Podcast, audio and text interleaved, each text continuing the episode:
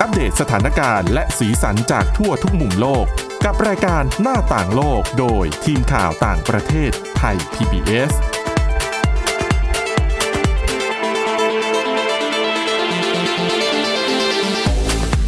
สวัสดีค่ะคุณผู้ฟังค่ะต้อนรับเข้าสู่รายการหน้าต่างโลกกันอีกครั้งค่ะสำหรับวันนี้พบกับคุณทิพย์ตะวันธีรนัยพงษ์และดิฉันสวรรค์จากวิวัฒนากุลค่ะสวัสดีค่ะค่ะค่ะคุณทิพย์ตะวันวันนี้มีเรื่องราวที่น่าสนใจแล้วอู้คุณทิพย์ตะวันต้องแบบมีส่วนร่วมในเรื่องนี้ได้เป็นอย่างดีนะคะนั่นก็คือมันมีบทความค่ะนะคะตีพิมพ์เป็นงานวิจัยนะคะตีพิมพ์ใน Harvard Business Review นะคะเขาบอกว่ามันมีงานวิจัยค่ะที่พบว่าคนที่ไปใช้ชีวิตอยู่ในต่างประเทศนะคะคือในที่นี้ความหมายคืออยู่นานเกินสามเดือนขึ้นไปนะคะ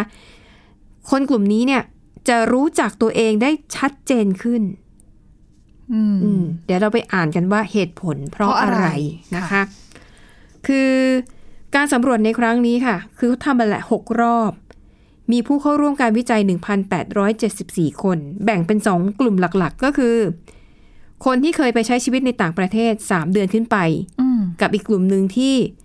เคยไปแต่ว่าอยู่ไม่ถึงสามเดือน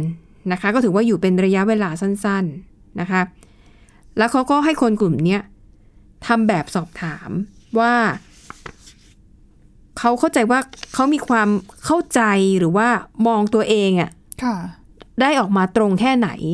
เมื่อเทียบกับสิ่งที่คนภายนอกมองตัวเราเข้าใจไหมก็คือให้เหมือนทำแบบสอบถามเปรียบเทียบหรือเปล่าสำหรับเราทำแบบสอบถามเกี่ยวกับตัวเราแล้วคนอื่นทำเกี่ยวกับตัวเรานะคะ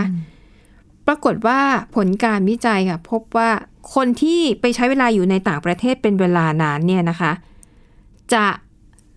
เข้าใจตัวเองค่อนข้างตรงกับสิ่งที่คนอื่นมองเข้ามาเหตุผลก็เพราะว่าเวลาที่เออเราไปอยู่ต่างประเทศเนี่ยนะคะเราจะมีโอกาสมองเห็นตัวเองมากขึ้นเพราะว่าเราไปอยู่ในสภาพแวดล้อมที่มันแตกต่างคือถ้าเราใช้ชีวิตอยู่ในอาอย่างอยู่ในประเทศไทยสังคมที่เราคุ้นเคยเนี่ยเวลาคนที่เขามีพฤติกรรมมันก็จะมักจะคล้ายๆกันมีความคิดความเห็นอะไรมักจะเป็นไปในทิศทางเดียวกันแต่ทีนี้พอเราไปอยู่ต่างประเทศเนี่ยสิ่งแวดล้อมมันเปลี่ยนไปเราก็เห็นแล้วว่าอ๋อสิ่งที่เราทำเราเป็นอ่ะคือเราเป็นคนแบบนี้คือเราชอบแบบไหนด้วยแล้วเราไม่ชอบแบบไหนด้วยคือเหมือนกับเราไปอยู่ในสภาพแวดล้อมที่มันแตกต่างไปวัฒนธรรมที่มันแตกต่างไปนะดิฉันว่าน่าอาจจะเป็นดังนั้นเวลาที่เราทำอะไรอ่ะเราก็จะทำอย่างที่เราคิดอยากทำเราไม่ได้ทำเพราะว่าเห็นคนอื่นๆทำอ่าถูกค่ะนะคะนอกจากนี้ค่ะผลการวิจัยยังพบว่าความเข้าใจตัวเองที่มันดีขึ้นเนี่ยขึ้นอยู่กับระยะเวลาที่อาศัยในต่างประเทศไม่ได้ขึ้นอยู่กับจำนวนประเทศที่คุณไปอยู่เออนะคะคนที่อยู่ในต่างประเทศอย่างยาวนานเนี่ยจะมีความเข้าใจตัวเองดีกว่าคนที่ไปอยู่ในต่างประเทศเป็นระยะเวลาสั้นๆแต่ว่าอยู่หลายประเทศแบบนั้นน่ะคือถ้าไปอยู่หลายประเทศดิฉันมองว่าน่าจะทำให้เขาอะเข้าใจสังคมที่แตกต่างได้มากกว่าคือไปมองเรียนรู้สิ่งใหม่ๆมากกว่าที่จะมาสนใจตัวเองแต่ว่าถ้าเราไปอยู่ในระยะเวลานานเนี่ยเราอาจจะอะแรกๆเราปรับตัวจนคุ้นชินแล้วเรารู้แล้วเราค่อยกลับมามองว่าตัวเองชอบอะไรไม่ชอบอะไรหรือเปล่านะซึ่งอย่างคุณทิตวันก็เคยไปใช้ชีวิตอยู่ในต่างประเทศเป็นเวลานานหลายปีไม่หลายปีปีเดียวค่ะ แต่ก็นานเกินสามเดือนค่ะ เ, ออเห็นด้วยไหมกับข้อกับผลวิจัยอันนี้ดิฉันว่ามันก็แล้วแต่คนแต่แต่แน่นอนว่าไปอยู่ต่างประเทศดิฉันว่าทำให้ได้มองมองตัวเองมากขึ้นเพราะมีเวลาอยู่กับตัวเองมากขึ้นนะคะเพราะว่าด้วยความที่ไปอยู่ในสภาพแวดล้อมใหม่ๆสิ่งใหม่ๆเจอสถานที่ใหม่ๆคนหน้าใหม่ไม่ใช่เพื่อนกลุ่มเดิมที่อาจจะเรียนมาด้วยกันโตมาด้วยกันอยู่แถวบ้านอะไรอย่างเงี้ยดังนั้นเนี่ยเราก็เหมือนเราต้องเรียนรู้ทุกอย่างใหม่หมดดังนั้นเนี่ยพอเราเรียนรู้เราก็ได้รู้ด้วยว่าตัวเองเป็นยังไงมีความอดทนมีความปลีกวิเวกอะไรยังไงนะคะนอกจากนี้ค่ะเขาบอกว่ากลุ่มวิจัยเนี่ยกำลังมองว่าการศึกษาที่ที่เอามาเล่าในครั้งนี้น่าจะมีการต่อยอดไปในมุมมองอย่างอื่นด้วยหรือไม่อย่างเช่นเรื่องของ Culture Shock ก็คือ Culture Shock นี่หมายถึงว่าพอเราไปใช้ชีวิตอยู่ในต่างประเทศแล้วเราไปเจอวัฒนธรรมหรือวิถีการดำรงชีวิตของเขาซึ่ง เราอยู่ประเทศเราไม่เคยเจอมาก่อนเราก็รู้สึกเราไม่รู้ตกใจอะไรอย่างเงี้ยนะคะแต่ดิฉันว่าเดี๋ยวนี้ดีกว่าเมื่อก่อนหน่อยตรงที่ว่าเรามีเรามีภาพยนตร์เรามีอินเทอร์เน็ตเราอาจจะศึกษาวัฒนธรรมแล้วก็ซึมซับวัฒนธรรมในประเทศที่เรากำลังจะไปอยู่ได้ได้ได้มากขึ้นกว่าเมื่อก่อนที่อาจจะแบบโอ๊ยไม่รู้อะไรเลยไม่เคยเห็นมาก่อนใช่แต่เดี๋ยวนี้เราสามารถหาข้อมูลไปก่อนศึกษาไปก่อนได้แต่ว่ามันก็มีบางวัฒนธรรมหรือบางอย่างที่เราอาจจะไม่รู้แล้วก็ไปรู้ที่นู่นก็อยู่ที่การปรับตัวของแต่ละคนแล้วล่ะว่าจะเป็นยังไงปรับตัวได้ดีมากน้อยแค่ไหนยกตัวอย่างอย่างอเมริกาละกันนะคะสมมติถ้าเราไปเนี่ยคนคนไทยบางท่านอาจจะไม่รู้มาก่อนว่าถ้าเราไปทานอาหารอะไรที่นั่นเนี่ยแล้วนั่งในร้านเนี่ยต้องทิปดิฉันไม่กล้าไปกินเลยอ่ะคือดิฉันดิฉันเคยไปอยู่อเมริกาประมาณ สามถึงสี่ เดือนแต่ว่าจะไม่ค่อยชอบไปทานอาหารที่ร้านเท่าไหร่ไม่อยากจ่ายทิปเพราะว่าค่าทิปเขาเนี่ยส่วนมากเท่าไหร่ สิบห้าเปอร์เซ็นต์ มั้งใช่ไหมใช่ซึ่งมันก็แล้วถ้าไปนั่งร้านที่แบบเป็นร้านดีๆนะก็ต้องเพิ่มขึ้นไปอีกมันก็จะหนักไงใช่แล้วเราเป็นนักเรียนไงเราก็จะนิดนึงอ่ะเสียดายเงินซึ่งสิ่งแบบนี้อาจจะเรียกว่าเป็น culture shock ก็ได้นะสำหรับคนที่แบบไม่ได้ศึกษาไม่ได้เตรียมตัวมาพอไปถึงแล้วคุณไปกินแล้วไม่จ่ายทิปเลยไม่ได้ด้วยนะแล้วคุณก็จะเจอวัฒนธรรมมันมันมันเป็นเขาเรียกว่าอะไรอ่ะคุณอาจจะไม่เข้าใจทำไมพนักงานเสิร์ฟเบี่ยงใส่ฉันอะไรอย่างเงี้ยฉันก็ไม่ได้ทำอะไรนี่แล้วบางทีอาจจะตกใจกับเรื่องของพฤติกรรมก็มีส่วนเหมือนกันเพราะในแต่ละประเทศเนี่ยเขาก็จะมีวัฒนธรรมต่างกันเขาก็จะมีเขาเรียกว่าอะไรทัศนคติต่างกันเพราะอันนี้เราเรายังไม่พูดถึงเรื่องของการเลือกปฏิบัติหรือว่าเรื่องของการเหยียดสีผิวเชื้อชาติอีกนะคะที่มันจะมีสอดแทรกอยู่ในสังคมแต่ละประเทศซึ่งบางทีไอ้สิ่งเหล่านี้มันแบบมันไม่ได้ปรากฏอยู่ในสื่อบันเทิงภาพยนตร์หรือว่าซีรีส์คือต่อให้เราดูเยอะแค่ไหนเนี่ยพอไปเจอชีวิตจริงๆมันก็อาจจะมีอะไรหลายอย่างที่เราไม่รู้ภาพยนตร์ต่างๆเขาอาจจะฉายภาพออกมาให้มันดูชัดเจนมากขึ้นดังนั้นเนี่ยเราดูแล้วเรารู้ว่าอ๋อมันเป็นแบบนี้มันคือภาพที่ชัดหรือว่าทำให้ปัญหานั้นมันมันสุดโต่งอะค่ะมันชัดเจนเพราะว่าพอเป็นหนังเป็นภาพยนตร์เราต้องเห็นภาพชัดไงเขาต้องสื่อให้ชัดแต่พอเราไปใช้ชีวิตจริงในสังคมอะมันอาจจะซึมแทรกซึมมาในเรื่องของทัศนคติของคนเวลาพูดคุยกันคำพูดท่าทางสีหน้าอะไรเงี้ยมันมันมีหลากหลายอ่ะอย่างคุณทิตวันเอาไปเคยอังกฤษเคยไปอยู่อังกฤษใช่ไหมมี culture shock อะไรที่แบบไปเจอแล้วรู้สึกว่าเฮ้ยอะไรเนี่ยมีอย่างนี้ด้วยเหรอดิฉันดิฉันไม่ค่อยมีนะตกใจอย่างเดียวแค่เรื่องความสะอาดเท่านั้นแหละค่ะดิฉันตกใจมากไม่น่าเชื่อว่าจะสกปรกขนาดนี้อ้าวสกปรกคุณในลอนดอนเนี่ยเหรอลอนดอนสกปรกมากส่วนไหนอ่ะฉันไม่เคยฉันไม่เคยไปในเมืองในเมืองในเมืองเลยจะแบบดาวน์ทาวน์ตามถนนหนทางอะไรอย่างเงี้ยเหรอใช่ใช่แล้วดิฉันแบบจะเซอร์ไพรส์คือดิฉันรู้ว่าสังคมอังกฤษเป็นสังคมที่ผู้ดีไม่ไม่ผู้ดีคือชื่อแค่ว่าผู้ดีเอ้ยแต่แต่คือถ้าถามว่ามารยาทเนี่ยมารยาทดีนะคะดิฉันรู้สึกเซอร์ไพรส์มากกับการที่แบกกระเป๋าลงรถไฟใต้ดินต้องเดินใช่ไหมคะแล้วก็แบบโหบันไดเออเออสุดลูกหูลูกตาแล้วก็ไม่มีลิฟต์ไม่มีอะไรก็ต้องเดินแบกลงมาก็จะมีคนแบบเดินมาช่วยเออแนะนำมาช่วยยกไม้อะไรอย่างนี้ยกเสร็จก็ไปเลยอะไรอย่างเงี้ยค่ะ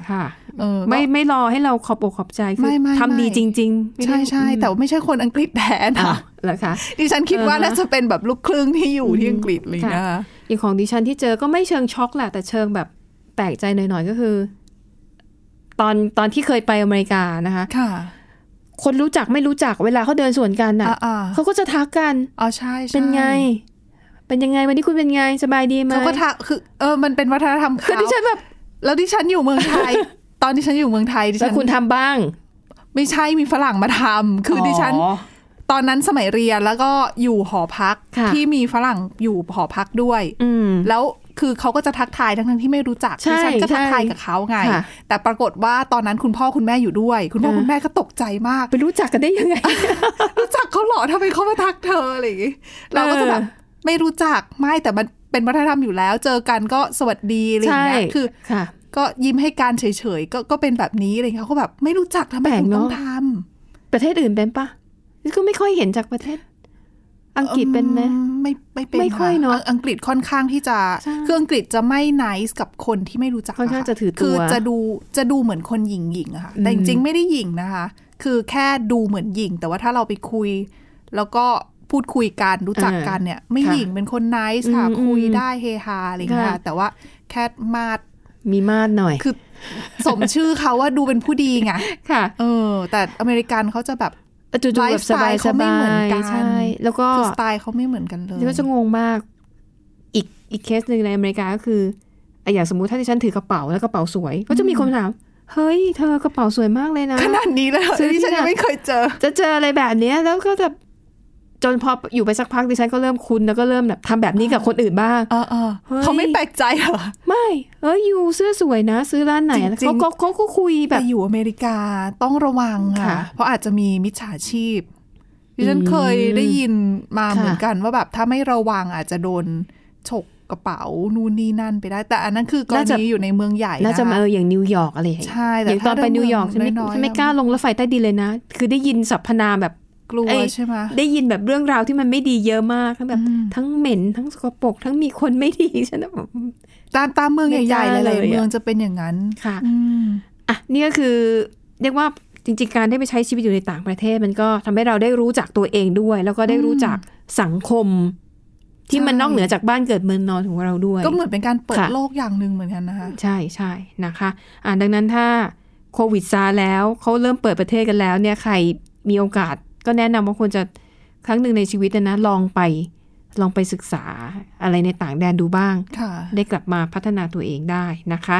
อ่ะไปต่อกันที่อีกเรื่องนึงค่ะก็ยังคงยังอยู่ในอเมริกานะคะก็เป็นเรื่องราวของรูปแบบการประกอบอาชีพที่มีความเปลี่ยนแปลงเนื่องจากโควิด สิบเก้า ค่ะถ้าพูดถึงอาชีพคนขับรถบรรทุกส่วนใหญ่เราก็ต้องก็ต้องเป็นผู้ชายอ่ะถูกไหมคือดึงรถบรรทุกคันใหญ่แล้วต้องดูแลรถด้วยนะคะคือเวลาขับไม่ได้ขับอย่างเดียวไงแล้วก็คือขับรถบรรทุกก็เป็นระยะทางไกลหลายๆคนก็จะมองว่าเป็นผู้ต้องเป็นผู้ชายนะแล้วก็ต้องแข็งแรงพอสมควรนะคะแต่ว่าการระบาดของโควิด สิบเก้า ค่ะก็ทำให้มีผู้หญิงในสหรัฐอเมริกาหันมาทำงานเป็นคนขับรถบรรทุกกันมากขึ้นนะคะเหตุผลมีหลายข้อเลยค่ะข้อแรกก็คือว่ามันเกิดปัญหาว่าขาดแคลนคนขับรถบรรทุกนะคะเขาก็บอกว่าหนึ่งก็คืออ่ะมันก็จะเป็นเรื่องของบางบริษัทเนี่ยก็เริ่มมีข้อกำหนดไง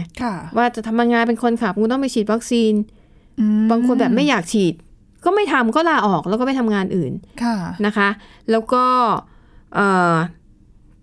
ปรากฏว่าก็มีคนตกงานเยอะขึ้นด้วยแหละนะคะจากอาชีพเดิมที่มีอยู่อะไรแบบนี้แล้วก็ก็บอกว่าในช่วงที่มีการระบาดมีการล็อกดาวน์เนี่ยนะคะคนอเมริกันเนี่ยซื้อของผ่านระบบออนไลน์มากขึ้นอืมก็เลยทำให้ความต้องการคนขับรถบรรทุกเพื่อขนส่งสินค้าเยอะขึ้นใช่นะคะปัจจัยเหล่านี้ค่ะทำให้เกิดปัญหาขาดแคลนคนขับรถบรรทุกนะคะแล้วก็เนื่องจากปัญหาขาดแคลนคนขับนี่แหละหลายบริษัทเลยใช้วิธีขึ้นค่าแรงให้ก็เลยทำให้ผู้หญิงหลายคนเนี่ยที่อาจจะมีปัญหาจากงานสายงานเดิมที่ทำอยู่ก็ก็เปลี่ยนงานใช่นะคะอย่างมีคนนึงค่ะเธอบอกว่าเธออายุห้าสิบปีทำงานเป็นครูมาก่อนโอ้แล้วเธออายุเยอะแล้วนะคะมาขับรถบรรทุกเหรอแต่ฝรั่งห้าสิบปีนี่คือแบบไม่ถือว่าแบบชีวิตยังอยู่โอเคยังโอเคอยู่เลยยังแข็งแรงอเมริกาอีกอันหนึ่งที่ฉันแบบทั้งงงและประทับใจก็คือเขาไม่มี early เขาไม่มีการเกษียณอายุนะคะหรออเมริกาไม่มีการเกษียณอายุยกเว้นอาชีพที่ต้องใช้พละกำลังของร่างกายเช่นเป็นทหารหรือเป็นอาชีพที่แบบต้องใช้แรงงานใช้สุขภาพเป็นหลักอ่ะอันนั้นจะมีวันเกษียณคุณเคยไปที่เคาน์เตอร์สายการบินของอเมริกาแล้วเห็นผู้หญิงแบบเจ็ดสิบแปดสิบยืนรับลูกค้าป่ะล่ะไม่เคยจริงหรอเขามองว่าแต่เขายังไหวใช่ไหมคะเขาก็แข็งแรงพูดจาได้ยกกระเป๋าได้ระดับหนึ่งเขามองว่าการที่คุณจะบังคับให้คนเกษียณโดยเอาอายุมาเป็นเกณฑ์อ่ะเป็นการละเมิดสิทธิเป็นการเลือกปฏิบัติมุมหนึ่งก็ใช่นะคือจริงๆในเมื่อถ้าเขารู้สึกว่าเขาทำไหวอยากทำต่อทำต่อได้ก็ควรจะให้เขาทำไม่แต่เดี๋ยวนี้ก็มีแนวคิดในเรื่องที่เป็น active citizen ที่ให้ผู้สูงอายุกลับมาทำงานเพื่อเติมในเรื่องของการขาดแคลนแรงงานแต่คืออันนั้นก็เป็นผลพวงจาก เรื่องของการขาดแคลนแรงงานไงเป็นทางออกหนึ่งแต่นี่คือเป็นเรื่องของสิทธิใช่ซึ่งบอกถ้าอาชีพนี้ไม่จะเป็นไม่ต้องเกี่ยวกับว่าคุณต้องแข็งแรงคุณต้องก็จะกำหนดเกณฑ์อายุใช่แต่ถ้าเป็นพวกแบบเจ้าหน้าที่ดับเพลิงเป็นตำรวจหรืออะไรพวกนี้ไม่เท่ากับปิดโอกาสให้กับเด็กรุ่นใหม่ในการเข้าไปทำงานในสายอาชีพนั้นๆหรือเปล่าเพราะในเมื่อคนเก่าไม่คนเก่าไม่ไปใช่แล้วคนใหม่ก็เข้าไม่ได้เพราะว่ายกเว้นแต่ต่อเมื่อธุรกิจเติบโตแล้วต้องการพนักงานเพิ่มถึงจะสามารถรับคนใหม่ได้อ่ะอ่ะกลับมากลับมาที่เรื่องคนขับรถผู้หญิงต่อ นี่คือออกนอกเรื่องไปไกลหน่อยก็คือจะบอกว่าอ่ะอย่างผู้หญิงคนนี้นะคะเธอชื่อคุณวานิดาจอห์นสันเธออายุห้าสิบปีอาชีพเดิมเป็นครูแต่เธอบอกว่าพอมาเป็นครูเนี่ยโควิดไม่ต้องสอนต้องสอนออนไลน์อ่ะไม่อยากสอนแบบออนไลน์เธอเลยลาออกจากการเป็นครูแล้วก็มองหาอาชีพใหม่ๆแล้วเธอก็มามองขับรถบรรทุกนี่แหละหนึ่งมันค่อนข้างอิสระถูกไหมเพราะได้รับคำสั่งมาขับจากจุดหนึ่งไปอีกจุดหนึ่งแล้ววางแผนได้เองรายได้ดีขึ้นค่าแรงแล้ว ใช่รายได้ดีนะคะแล้วก็ปกติรถขับรถบรรทุกที่ฉันเข้าใจว่ารายได้ก็จะสูงกว่าคนขับรถธรรมดาทั่วไปโดยเฉพาะยิ่งถ้ารถบรรทุกคันใหญ่คือเหมือนกับระเบียบต้องพิเศษกว่าอย่างของอังกฤษอย่างเงี้ยระเบียบในการขับรถบรรทุกที่เป็นขนาดใหญ่ขนส่งสินค้าเนี่ยเขาจะขับยากกว่าต้องใช้ทักษะเยอะกว่าหรือเปล่าใช่ใช่เขาก็จะเหมือนกับได้เงินพิเศษเพราะว่าต้องมีไลเซนส์มีใบอนุญาตในอีกแบบนึงอ่ะใช่อย่างของคุณจอนคุณวานิดาเนี่ยนะคะเธอก็เล่าให้ฟังว่าเธอก็ต้องไปเรียนนะหลักสูตรการขับรถบรรทุกแล้วเขาบอกว่าในชั้นเรียนเนี่ยสมมุติมีชั้นหนึ่งมีสิบคนเป็นผู้หญิงหกคนเลยนะโหแล้วก็อายุเชื้อชาติเนี่ยคือหลากหลายมากนะคะซึ่งมีองค์กรที่ทำงานไม่แสวงหาผลกำไรแล้วก็แบบดูแลเรื่องของผู้หญิงที่ทำงานเป็นคนขับรถบรรทุกเนี่ยเขาบอกว่าตอนนี้เนี่ยมันมีเทคโนโลยีแล้วก็มีนวัตกรรมใหม่ๆที่ทำให้การขับรถบรรทุกมันง่ายขึ้นมันไม่แบบต้องใช้แรงใช้อะไรแบบเหมือนเมื่อก่อนคือรถมันคือเทคโนโลยีเกี่ยวกับรถเนี่ยมันก้าวหน้ามากขึ้นเมื่อก่อนดิฉันเคยเห็นที่บ้านเวลาขับรถบรรทุกอะเลี้ยวทีนี่เอี้ยวตัวเคล็ดเลยนะคะเลี้ยวแบบยังไม่มีพวงมาลัยพาวเวอร์ป่ะใช่ต้องใช้แรงคนใหญ่ๆแล้วโอ้โหดิฉันเห็นคนแบบใช่ไหนจะมุมมองใช่ใช่ไหมความถนัดอีกการมองข้างหลังรถกระจกข้างอะไรเงี้ยแต่เทคโนโลยีเดี๋ยวนี้เนี่ยพวงมาลัยก็พาวเวอร์ไม่รู้ตั้งเท่าไหร่มีกล้องแถมมีกล้องถอยหน้าถอยหลังเห็นหมดมีสัญญาณเซ็นเซอร์เตือนได้หมดมันก็เลยทำให้การขับรถบรรทุกสำหรับผู้หญิงเนี่ยมันไม่ได้ยากเหมือนกับเมื่อก่อนนะคะดังนั้นไอ้ภาพติดตาคนในยุคเก่าๆว่าโอ้โหคนขับรถบรรทุกถ้าลงมาจากรถนี่ต้องแบบเป็นผู้ชายตัวใหญ่ไว้หนวดไว้เข่าเดี๋ยวนี้มันไม่จำเป็นต้องเป็นแบบนั้นแล้วนะคะที่สำคัญค่ะอุตสาอุตสาหกรรมการขนส่งในสหรัฐเนี่ยในอีกสิบปีข้างหน้าประเมินว่าต้องการแรงงานมากกว่าหนึ่งล้านสองแสนคนนะคะดังนั้นเนี่ยการที่ผู้หญิงเข้ามาทำงานเป็นคนขับรถบรรทุกมากขึ้นเนี่ยมันก็จะช่วยตอบโจทย์ให้กับบริษัทต่างๆที่กำลังประสบปัญหาขาดแคลนแรงงานนะคะซึ่งเขาก็ไปสัมภาษณ์นะว่าผู้หญิงที่มาทำงานขับรถบรรทุกแบบนี้นะคะอย่างคนนึงเนี่ยเธอชื่อคุณเคลลี่เธอบอกว่าเธอขับรถบรรทุกมาเจ็ดปีแล้วก็บอกว่าในช่วงแรกๆ สองถึงสาม เดือนแรกที่เริ่มขับรถบรรทุกเนี่ยเธอก็จะเจอปัญหาเหมือนกันคือบางทียังยังไม่รู้ตารางเวลาอะไรอย่างเงี้ยนะคะกลายเป็นว่าเอ่อบางทีอาจจะต้องแบบไปจอดเพื่อหาที่ค้างบางทีก็นอนบนรถเนี่ยแต่ว่าเป็นจุดที่แบบมีผู้ชายอยู่เยอะอ๋อส่วนใหญ่คนขับรถบรรทุกก็เป็นผู้ชายไงก็ช่วงแรกๆเธอก็ก็ยอมรับแหละว่าเออบางทีก็ถูกแบบดูแบบโดนแซวบ้างโดนอะไรบ้างแบบโดนอาจจะโดนสบประมาทว่าเป็นผู้หญิงค่ะมาขับรถบรรทุก อ, อาจจะรู้สึกว่าโดนผู้ชายผู้ชายอาจจะรู้สึกว่าโดนแย่งงานก็ได้นะก็เลยมีพฤติกรรมแบบนั้นกับเธอนะคะแต่คุณแคลรี่บอกว่าพอหลังๆเนี่ยเธอก็เริ่มรู้ทางแล้วเธอก็จะใช้วิธีขับในช่วงกลางคืนแล้วก็ไปนอนพักในช่วงที่พระอาทิตย์ขึ้นแทนแล้วก็เลือกทำเลที่มันแบบแต่อย่างนี้จะอันตรายหรือเปล่าสำหรับเธอหรือว่าเธอขับกลางคืนอาจจะรู้สึกปลอดภัยมากกว่านะคะแต่ว่าส่วนเรื่องทัศนคติของคนขับรถที่เป็นผู้ชายเนี่ยเธอบอกว่าแต่พอทำงานไปสักระยะหนึ่งพอเห็นหน้ากันมาคุ้นเคยกันน่ะ เอ่อ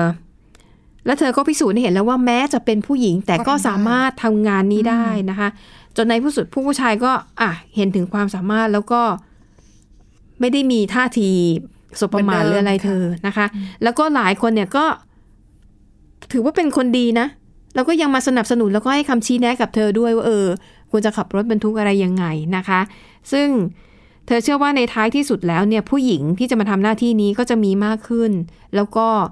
ความขัดแย้งหรือการมองว่าเป็นการแย่งงานแย่งอาชีพเนี่ยในอนาคตแนวคิดแบบนี้ก็น่าจะค่อยๆหมดไปมองในแง่หนึ่งก็เป็นเรื่องของความเท่าเทียมในเรื่องของอาชีพด้วยเหมือนกันแต่นี่ก็เป็นอีกงานหนึ่งที่ดิฉันก็มองว่า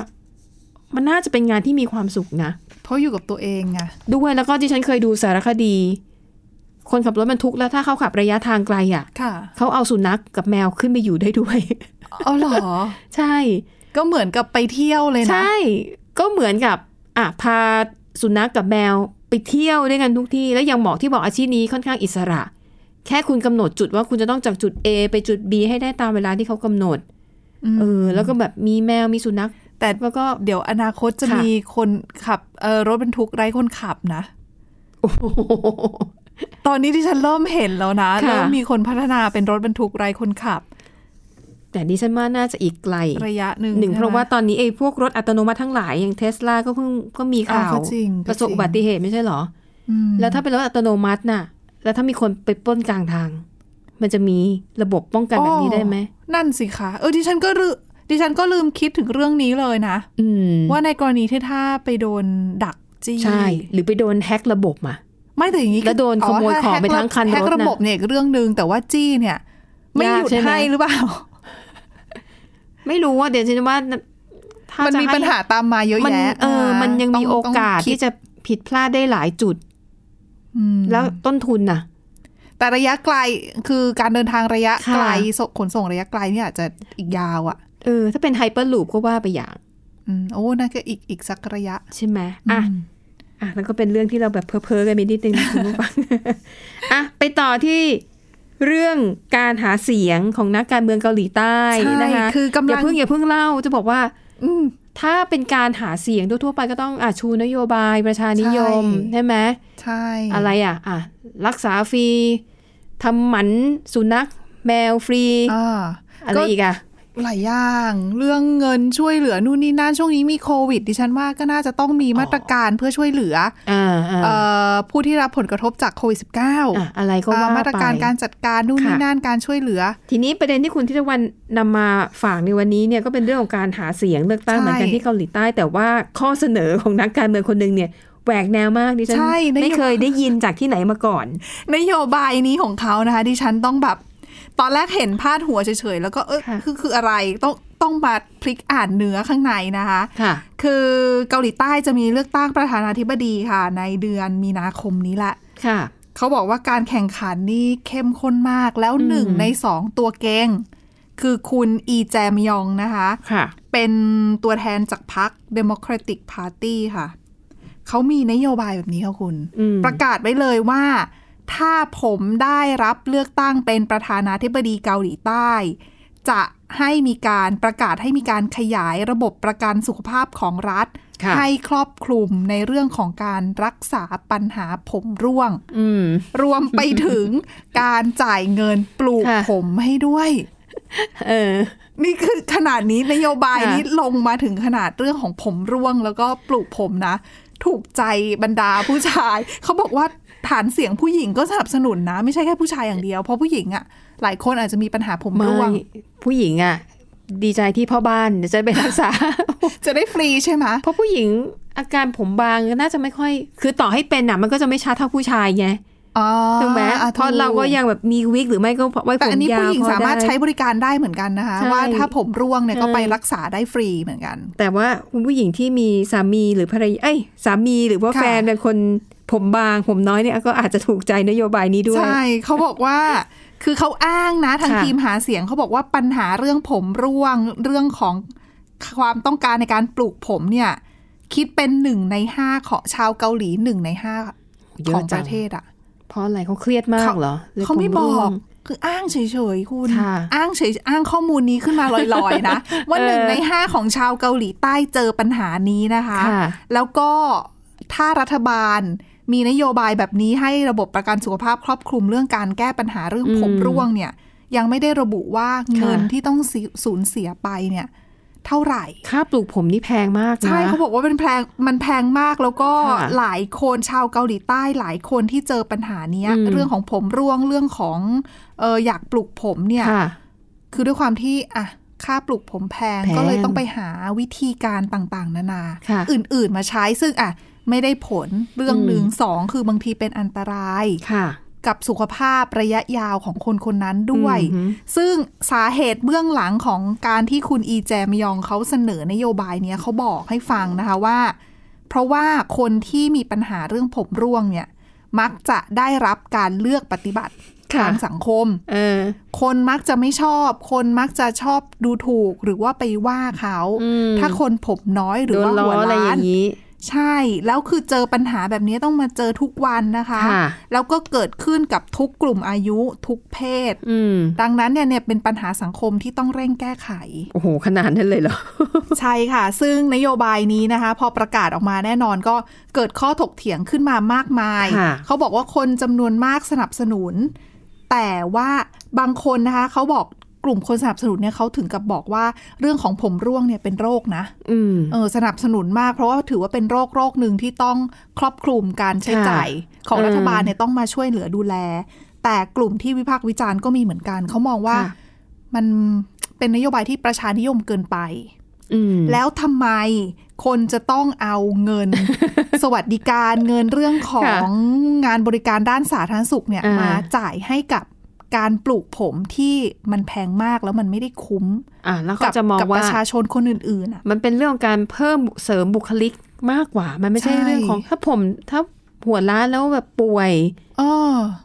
ทำงานไม่ได้มันมันก็ไม่ถึงขนาดนั้นคือเขาบอกว่าการเอาเงินมาช่วย cover ในส่วนนี้มันเท่ากับเป็นการผลาญเงินการบริการด้าน